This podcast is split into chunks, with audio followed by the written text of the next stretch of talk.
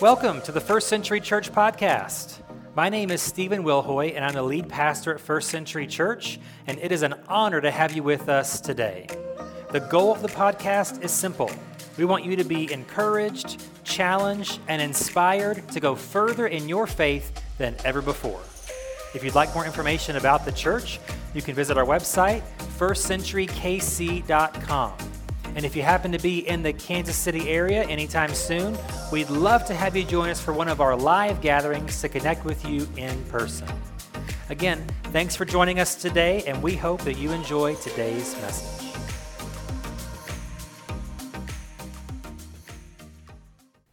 All right, it's week two of You Ask For It, which is our Q&A series where we asked you a few weeks ago, a few weeks ago to submit any question you want about the Bible, life, faith, spirituality, cultural events, whatever. And our effort in this series is to kind of uh, rapid fire go through these questions and see what the Bible says about them. So, last weekend, we looked at some pretty technical questions, honestly, about the Bible, a lot of background, a lot of history, a lot of things there. This week is a much more practical in the way that the questions came in. And so, we're going to look at some practical spiritual life questions this morning. We've got five questions in total. The first two uh, we will sort of combine into one because they go together really well. It worked out great. And then there are two shorter questions that deal with the, sort of the same topic, really a foundational faith question. And then we'll end with uh, a different type of spiritual life question. So we'll jump right into it and get through these questions here this morning. Really practical spiritual life questions. So we'll, I'll mention the first two individually, but we'll answer them again together. So here's question number one that we'll look at today. It is this When we sin, God says He's angry with us, yet still loves us and will forgive us. How does all this work? It does seem like a lot. It does seem like it doesn't seem to go together, but we'll see how it all does. The second question that is connected to this is how does Jesus' death give me redemption of sin? Redemption is the key word there that we're going to focus on. So, again, we'll look at these two separate questions kind of in the same answer as we flow through the, these first two. Again, how does God's anger, love, and forgiveness work together? And how does Jesus' death give me redemption of sin? We're going to look at these two uh, in one. The, the way that the actual first question was written on the paper, uh, it started out by saying, if you've done something wrong, you know, God says he's angry. So the first part of this uh, answer to this question uh, is found in Romans 3, verse 23. It's this, it seems like an obvious statement, but we don't always want to deal with it. It says, For everyone has sinned, we all fall short of God's glorious standard. So, the first thing when we look at this idea of the cross or salvation or a life of faith is to understand, recognize, and acknowledge sin. That we're all on an even playing field. We all deal with this th- little three letter word that has huge implications on everyone. We are all susceptible and fallen into sin. But it says here in this verse that we are short, we fall short of God's glorious standard it might help if we define what that means. What is God's standard? What, what, is, what are we trying to attain? What, what's the goal here? And really, God's glorious standard is what I would call moral perfection in thought, word, and deed. That's a pretty high standard. That's a pretty tall bar. God's standard in Romans 3 is moral perfection in thought, word, and deed. We see this throughout the scripture. I'm going to read quite a bit, but I'm going to reference some here that we're not going to read through altogether. But Leviticus 19, verse 2, God tells Israel, He says, Be holy, for I, the Lord your God, am holy. We even sang it this morning holy, perfect, sinless, you know, spotless. He says, That's the standard I have for my people. And you would think, well, that's just the Old Testament. That's, that's pre Jesus, right? The problem is, Jesus basically says the same thing in the Sermon on the Mount. Matthew 5:48 he says be perfect as your heavenly Father is perfect. Then Peter, later on in 1 Peter 1, he quotes Leviticus 19 and says, You should be holy because God is holy. So we have a problem here because, as Paul says in Romans, no one can meet that standard. We've all sinned and fallen short of that standard. Now, you might say, Well, the, I have an objection. Objection, Your Honor. It's not fair that that's the standard. Perfection's too high a mark. It's too tall. It's, it's too much to ask. We, God knows it's impossible, so why does He ask it? It doesn't seem to make any sense. It's not fair. And I would say, well, you would say that, you might think that, but that's really how we live life. If one little thing at your job goes wrong, why do you get upset? Because you didn't think or want that thing to go wrong. If someone else's mistake messes something up in your life or your situation, or you know someone cuts you off and it causes you to crash, well, that's a mistake, right? That's below the standard of perfect driving that we would hope other people would have and that we say we have for ourselves. So we get upset with any sort of little mistake. Even on Red Sunday, when there's a penalty on the Chiefs, why do we get upset? Because we want perfection from the team.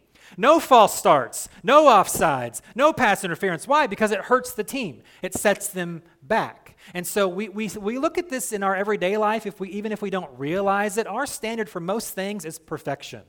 And God's standard for us is the same thing. So it's not that it's unfair, it's that it's just sort of on a different cosmic, spiritual level. And so just like we get angry at mistakes, God does too. You go back up to Romans chapter 1, verse 18, and here's where we get into the anger part, okay? It says, The wrath of God is being revealed from heaven against all the godlessness and wickedness of people who suppress the truth by their wickedness. That word wrath is, is a big word there. It's, you know, this anger. But it's not just God gets angry or upset, but it's God's holy, righteous anger that then leads to holy, righteous judgment. That's God's wrath. Because again, sin is breaking God's law. It's not measuring up to his standard of perfection, which is why this angers him. In addition to this, um, because God is completely holy and sinless, he must punish sin. If he did not punish sin, he would not be holy anymore or he would not be just, or he, it would be unjust for him to not punish sin. We read this in Romans 1, verse 32. It says, They know God's justice requires that those who do these things or who sin deserve to die, yet they do them anyway. Worse yet, they encourage others to do them. So we might think that God is unfair because he punishes sin, but in fact, it's completely fair for God to punish any and all sin. Think about it in terms of, of a courtroom. If a judge let every criminal go free, we would not think that is a good judge. That is an unjust judge. They, they did that crime. They were caught on tape. They were caught in the act. We know they did it. You're going to let them go? That's not just, so God can't behave that way either. In a similar way, you know, God can't just let my sin go and punish you for your sin. That also doesn't count either. A judge who did that would not be a just judge either. Two people commit the same crime. This one gets off, and this one has to go, gets the book thrown at him. We would say that's a bad judge. They are not just, they are not fair or righteous. So God is justified in his anger towards sin, even though we don't like it, and he's just to punish sin. So, in, in many ways, some punishment for sin is like on a lower level, like there's a natural consequences for our actions, for our sin. Sometimes those are physical or emotional or relational, or even in society, there are effects that we see of sin. Society is fractured, relationships are ruined, our lives are torn apart because of sin. But ultimately, sin has an ultimate consequence. We see this in Romans 6:23. The wages of sin is death but the gift of God is eternal life in Christ Jesus our Lord. From the very beginning, the very first sin recorded, Genesis 3, right? They ate of the fruit. So it's not about eating the fruit, okay? So it's not saying fruit is bad. So that's not an excuse, okay? You need the apple apple a day, okay?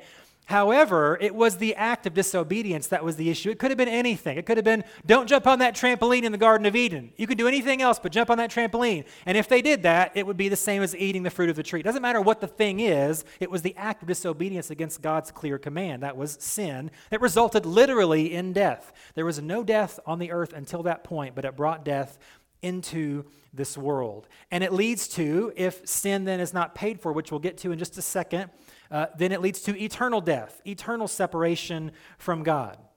But here's the good news, which is the gospel. And that is, despite our sin, God still loves us and will forgive us. So, is he angry at our sin? Yes. Is he going to punish unforgiven sin? Yes. But because he loves us, even despite our rebellion against him, he makes a way to rescue us from our sin. A couple of references in Scripture here. Romans 5 says that while we were enemies of God, Christ died for the ungodly. So, who, who does that? Who sacrifices themselves for their enemy? No one does that. We sacrifice ourselves to fight against the enemy. But God did the inverse of that. For his enemies, he made a way to save them. John 3:16, the most famous verse in the entire Bible. You'll see it all over, you know, all over Arrowhead Stadium, these, these signs in the end zone. John 3:16, for God so loved the world that he gave his son that whoever would believe in him would not perish, that's what we deserve, right? Justly, but have everlasting life. And then verse 17, Jesus goes on to say, I didn't come to the world to condemn the world. I came to save the world. So it's out of love that God makes a way for our salvation through his son. Jeremiah 31 3, God says, I've loved you with an everlasting love, therefore I'm going to draw you to myself. Now, in Jeremiah 31, the context here is God's people have disobeyed him, and that he's predicting you're going to go into exile. You're going to be the slaves of another group of people in Babylon for decades. So you're going to be judged and punished for your sin. I'm going to reveal my wrath in some measure to you. But then he says, But I love you, and I'm going to draw you back to myself. And he ultimately did that through his son Jesus. And here's where we see that. John, 1 John, excuse me, 1 John chapter 1 verses 8 and 9. If we claim we have no sin, we are only fooling ourselves and not living in the truth.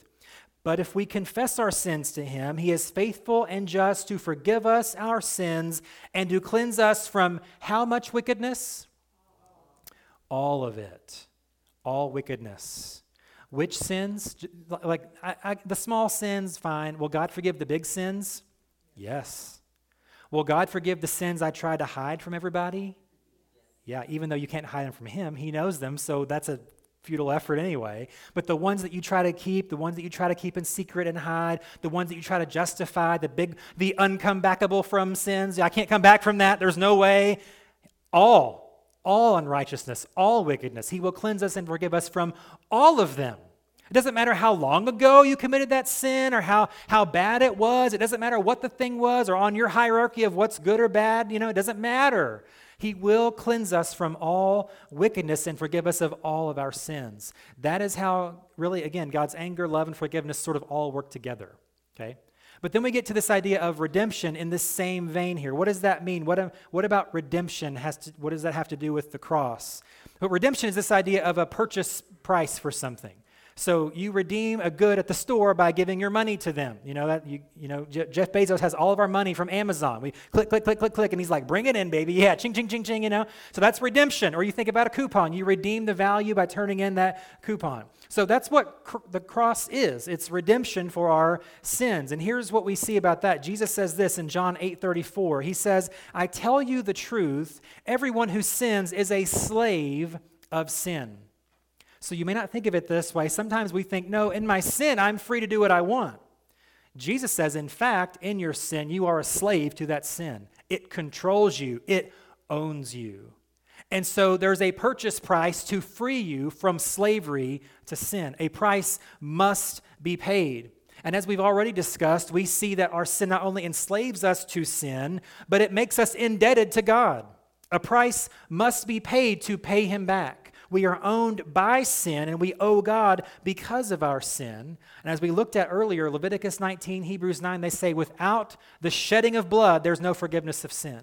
You see, under Jewish law, the price that must be paid is a life for a life. God demands your life for your sin, but the law, you know, permitted you could sacrifice an animal in the place of yourself. And the animal sacrifice would suffice for that sin. But Peter says this about our salvation now. 1 Peter 1 18. He says, For you know that God paid a ransom, that he redeems us. That's our redemption. He paid a ransom to save you from the empty life you inherited from your ancestors. And it was not paid with mere gold or silver, which lose their value. It was the precious blood of Christ, the sinless, spotless Lamb of God.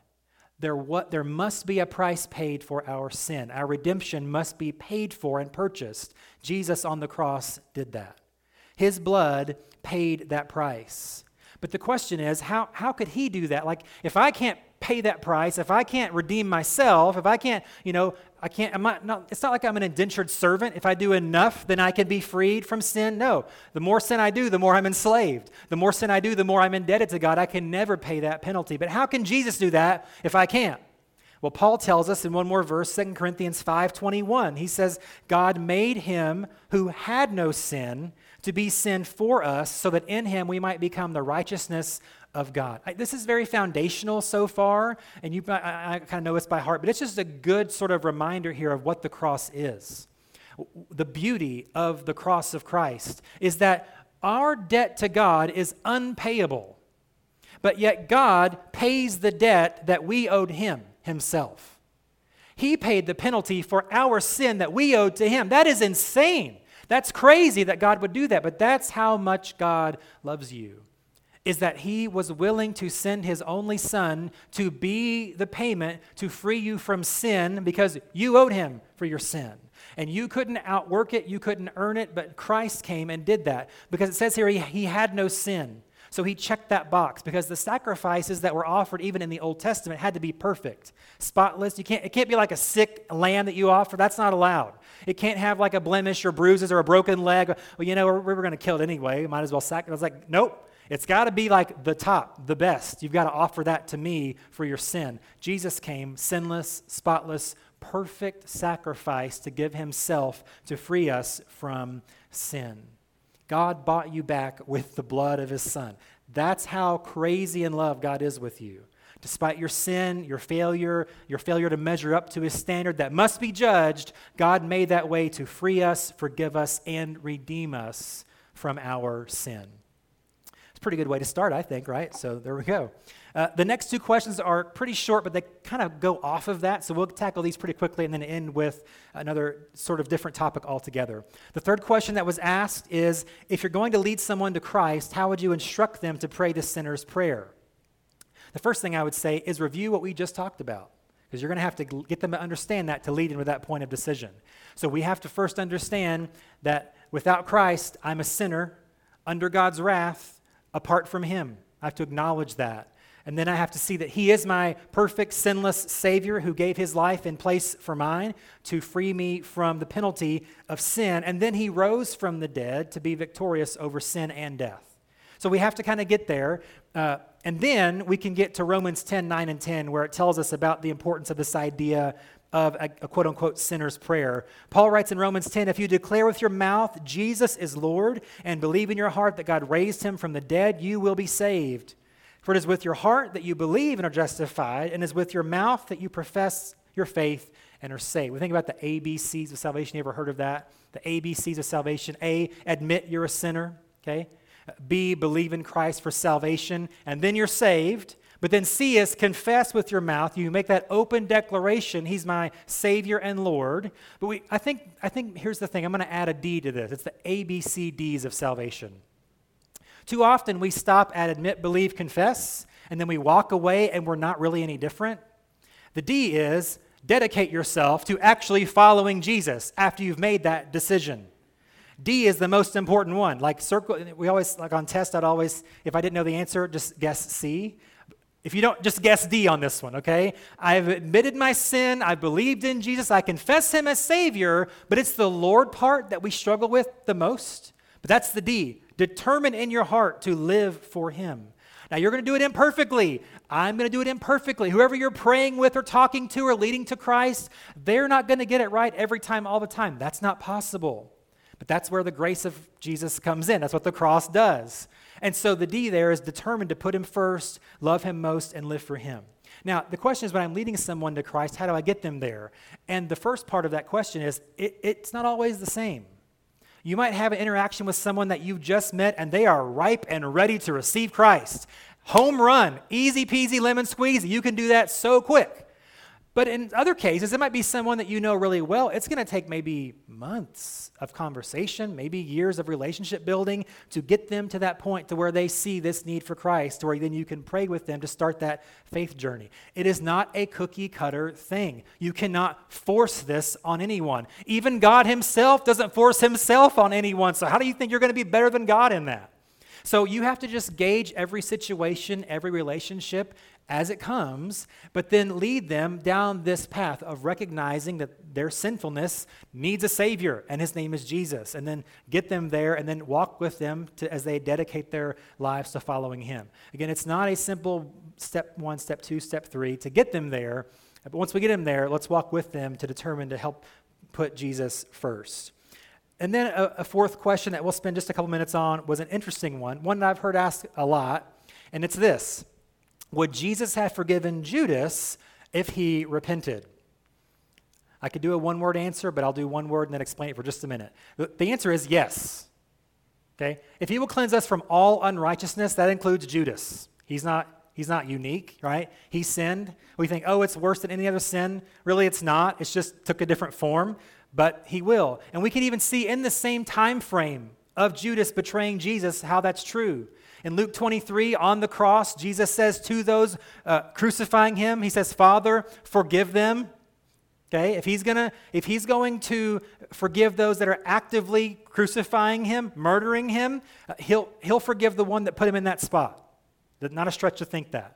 Then, even next to him, the thief on the cross next to him, one of them's laughing and jeering with the crowd. The other one looks at Jesus and says, Hey, I don't get this, but I, I believe, and I want to, I, I, you know, welcome me into your kingdom. And Jesus says, Truly, I tell you that today you'll be with me in paradise.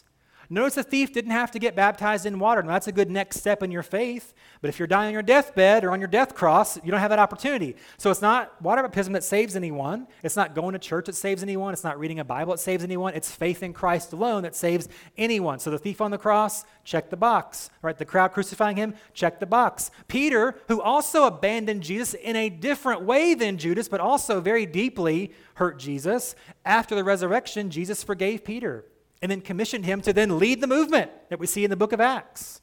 And then we see later on, we'll see this in a few weeks in Acts chapter 9, Saul, who's persecuting Christians left and right, imprisoning them, beating them, jailing them. He has an encounter with Christ on the way to persecute more Christians, and Jesus saves him.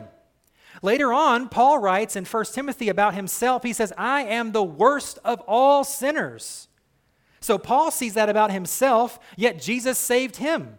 Peter abandoned Jesus in his greatest moment of need, and Jesus saved him. The thief on the cross, Jesus saved him just by an act of faith and belief in Jesus. Those that are crucifying him, he saves them. So certainly he would have saved, he would have forgiven Judas. The problem was not that Judas was not forgivable, it's that he didn't repent to the right person.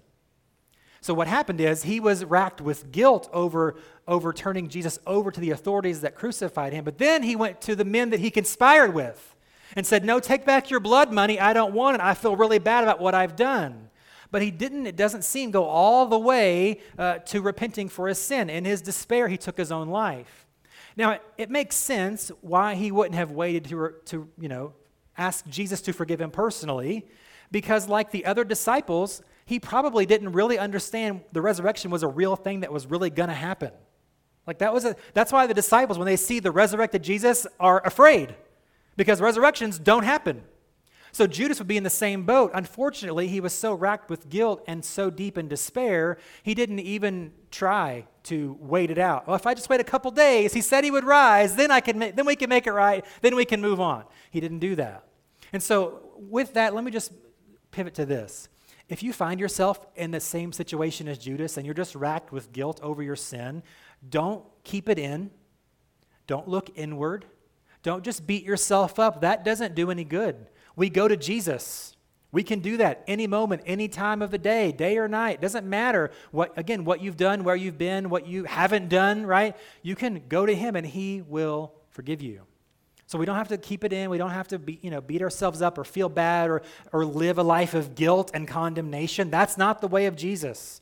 In fact, Paul writes in Romans, there is no condemnation to those in Christ Jesus because we don't walk after the flesh, but after the Spirit. We can have that freedom, and Judas could have, but unfortunately, he didn't make that opportunity. Let me try to quickly get through this last question, and then we, we will uh, be done with this. We'll be back in Acts uh, next week. We'll pick it up with a new series in Acts chapter 8 next week. Here's the last question that we'll look at for just a few minutes, and it's this Does everyone have a spiritual gift? Then it goes on to say, How can I be certain if I have one? How can I find out what it might be? So let's look at the first part of this question first. Does everyone, every Christian, have a spiritual gift? Paul, writing in 1 Corinthians 12, says this, verse 4 There are different kinds of spiritual gifts, but the same Spirit is the source of all of them. There are different kinds of service, but we serve the same Lord. God works in different ways, but it is the same God who does the work in all of us. Now, catch verse 7 a spiritual gift is given to each of us so we can help each other. So, the first part of that question answered. Yes, Paul says every Christian can and does have at least a or maybe multiple spiritual gifts. It is given to each of us. But then you might think, well, what are the spiritual gifts? Is there a list of them? I'm glad you asked because there are a couple, and we'll look at them here for just a minute. So here, there's one later on in 1 Corinthians 12 that we'll look at here. So starting at verse 27 of 1 Corinthians 12, Paul says, All of you together are Christ's body, that's the church, and each of you is a part of it. Here are some of the parts God has appointed for the church. Here are some of these spiritual gifts in 1 Corinthians 12. First, there are apostles. Second, prophets. Third, are teachers. Then, those who do miracles, those who have the gifts of healing, those who can help others, those who have the gift of leadership, those who speak in unknown languages. Okay, so let's stop there for just one second. So, you look at this list and you might think that's an interesting list.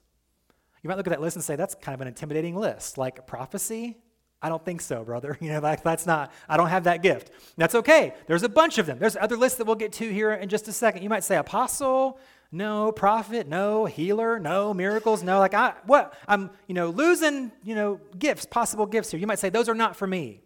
And that's okay, because then Paul goes on to say this Are we all apostles? Are we all prophets? Are we all teachers? Do we all have the power to do miracles? Do we all have the gift of healing? Do we all have the ability to speak in unknown languages? Do we all have the ability to interpret unknown languages? Of course not. So you should earnestly desire the most helpful gifts. But now let me show you a way of life that is best of all. So some of those lit, some of those spiritual gifts that we just listed, you might say they're not for me. I don't have those. You might be right. But based on what else Paul says around that fact are three things that we know. One, everyone, he says, is given a spiritual gift or spiritual gifts. We know, number two, that no one is given every spiritual gift. Okay? And then we know, number three, not everyone is given the same spiritual gift. Because if your body was just all a bunch of right arms, it's not a very useful body. I need all the parts. Okay? And so Paul says the same thing here, but he says, desire the spiritual gifts so that you can be useful for the body. Again, define that term. What does it mean? What's the most useful gift? If you remember last week, we looked at the Bible and asked, What's the best translation? And I said, The best Bible translation is the one that you're reading. I'll give a similar answer here. What's the most helpful spiritual gift for you? The ones that God has given you. Now, that might sound tricky because we haven't defined that term yet, but I want you to get that in your brain. The most helpful gift is not the one that you just want. I want the gift of, of tongues. Well, if you don't have that, that's good that you desire that. But he says, desire the most helpful gifts. Desire the ones that God has gifted you with. Well, I want the gift of prophecy, the gift of teaching. Maybe those aren't your gifts. That's okay. But we desire the most helpful ones, which are the ones that God has given us to then use them. So let's then look one more list as we begin to wrap it up here in Romans 12. So, Romans 12, there's another list of spiritual gifts. Now, some of these seem very spiritual again, some of them seem very normal, but they're all spiritual gifts, okay? Romans 12, start at verse 4. He says, Just as our bodies have many parts and each part has a special function, so it is with Christ's body. We are many parts of one body and we all belong to each other. In His grace, catch that, here's the key. In His grace, God has given us different gifts for doing certain things well. We'll come back to that, so don't forget that. So if God has given you the ability to prophesy, speak out with as much faith as God has given you. If your gift is serving others, serve them well. If you are a teacher, teach well. If your gift is to encourage others, be encouraging. If it is giving, give generously. If God has given you leadership ability, take the responsibility seriously. And if you have a gift for showing kindness to others, do it gladly. The key is to find and discover the gifts God has already given you and then use them for the benefit of others and the edification of the body of Christ. But remember, the question's not, should I use my gift? The question is, how do I find it? And the answer is maybe easier than we sometimes make it out to be. Again, sometimes we focus on these larger, bigger, more showy, more flashy spiritual gifts, but maybe God's gifted you with some other more natural, normal things that might seem like a physical thing, but if used in the right context, is a spiritual gift. an example of this uh, is in Exodus 31. There are two men named that you may have never heard of, and that's the point. Uh, these men's names are Aholiab and Bezalel. Aholiab and Bezalel. These men are craftsmen. They work with their hands, they work with tools, they make things.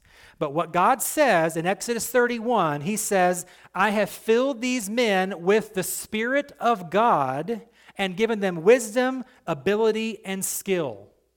And then He tells them, these normal craftsmen who just build stuff, do stuff, make stuff, He says they're, they're going to build the tabernacle where God will talk with Moses in the desert. They're going to build that. They're going to build the Ark of the Covenant. Indiana Jones will be so jealous of these guys right now, okay? They're going to build the altar of incense that's going to be used for worship. They're going to build the basin of water used for worship. They're going to build the candelabra used for worship. They're going to actually stitch together the garments that the high priest will wear when doing ministry. Now, you would think, okay, well, that's a physical skill. But God says it's a spiritual gift. I've given them my spirit to enhance this physical skill to be used as a spiritual gift. Many times, the spiritual gifts that we seek that seem elusive are right in front of us. We can use what God has already given us to turn it into a spiritual gift, a useful gift. So let me ask some questions. What is a skill or ability that you have that is God given? What is something that you excel at doing? What's a gift that you have that maybe not many have? If you look again at some of these lists that we've looked at this morning, some of these gifts are obviously spiritual. Like the gift of interpretation of tongues, obviously spiritual. It's got like a one track going, okay? But some of these are surprisingly normal, aren't they? Look, look at some of these again. The spiritual gift of helping others, that's listed as a spiritual gift, support. Serving others is a spiritual gift listed in the Bible. Encouragement is a spiritual gift listed in Scripture. Generous giving is a spiritual gift listed in Scripture. Showing kindness to people is a spiritual gift listed in Scripture. Even leadership and teaching we put like on a higher pedestal, those are not overtly spiritual gifts. Okay? Schools are full of teachers. Doesn't mean it's a spiritual gift, but it can be used as a spiritual gift. There are leadership books that fill shelves and shelves and shelves of bookstores and libraries. That's not an overtly spiritual gift, but it can be used in a spiritual way to be a spiritual gift if used in the right way with under the spirit and leading of the Lord. So see, we've made this mystery less mysterious now. Now, I would still say, yes, seek for those other gifts that you may not have, and God may give those to you. But don't spend all your time seeking different gifts so that I want what they have or I want to do that thing. Find out what gifts God may have already gifted you with. Find out how you can best use those gifts while you seek those other spiritual gifts. Maybe you'll get the best of both worlds. It's possible, okay? And we see even in our midst people that use some of these gifts that I've been talking about encouragement, helping, generous giving, right? Those things, you can do those. You can be used in mighty spiritual ways that seem every day, but just like a Aholiab and Bezalel, I'm just building this box. It's the Ark of the Covenant. It's pretty important. God has gifted you to do that thing. Don't negate the little thing that God might have you do that might have a huge spiritual impact. Those, uh, those physical things, those physical abilities can be spiritual gifts if God has us use them for bigger plans. And God does have big plans for everyone in the room. Big plans, big goals, big dreams for you. And here's the good news He has gifted you with exactly what you need to fulfill that plan. He's, he's already got it inside of you somewhere. It's a matter of us discovering it, honing it, unlocking it, and then unleashing it to make a difference in the world. God has an assignment for you and, and for me. And for us to complete that assignment, may we just faithfully use whatever skill or gift or intuitive ability God has for us to use it in a spiritual way to benefit those around us and to edify the church. That's how we make a difference. That's the most important thing that we can do when it comes to spiritual gifts is to find what it is God has gifted me to do and use it for his glory. That makes a difference in the world around us. Let's close in prayer this morning. God, we are thankful for and amazed by your love for us. even as we looked at these first questions this morning, we, may we be blown away by how much you love us. That even in our rebellion and sin against you, you were willing to sacrifice your only son in our place for our sin. He paid the penalty that we must pay to free us from the bondage of sin and to pay you back the price that we paid for sinning against you. That is unthinkable love. That is unmatched love. May we know the love and the care that you have for us in giving yourself for us. May we live in that love and may we, through our lives, point others to that love. Maybe it is a very quick conversation, an easy prayer, and their life has changed. Praise the Lord. Maybe it is going to take some breaking down of barriers and walls. Maybe it's going to take longer conversations. Maybe it's going to kind of meander through different topics and things. But may we ultimately just live our lives in a way that points people to Jesus, to your love, your forgiveness, your faithfulness in our lives.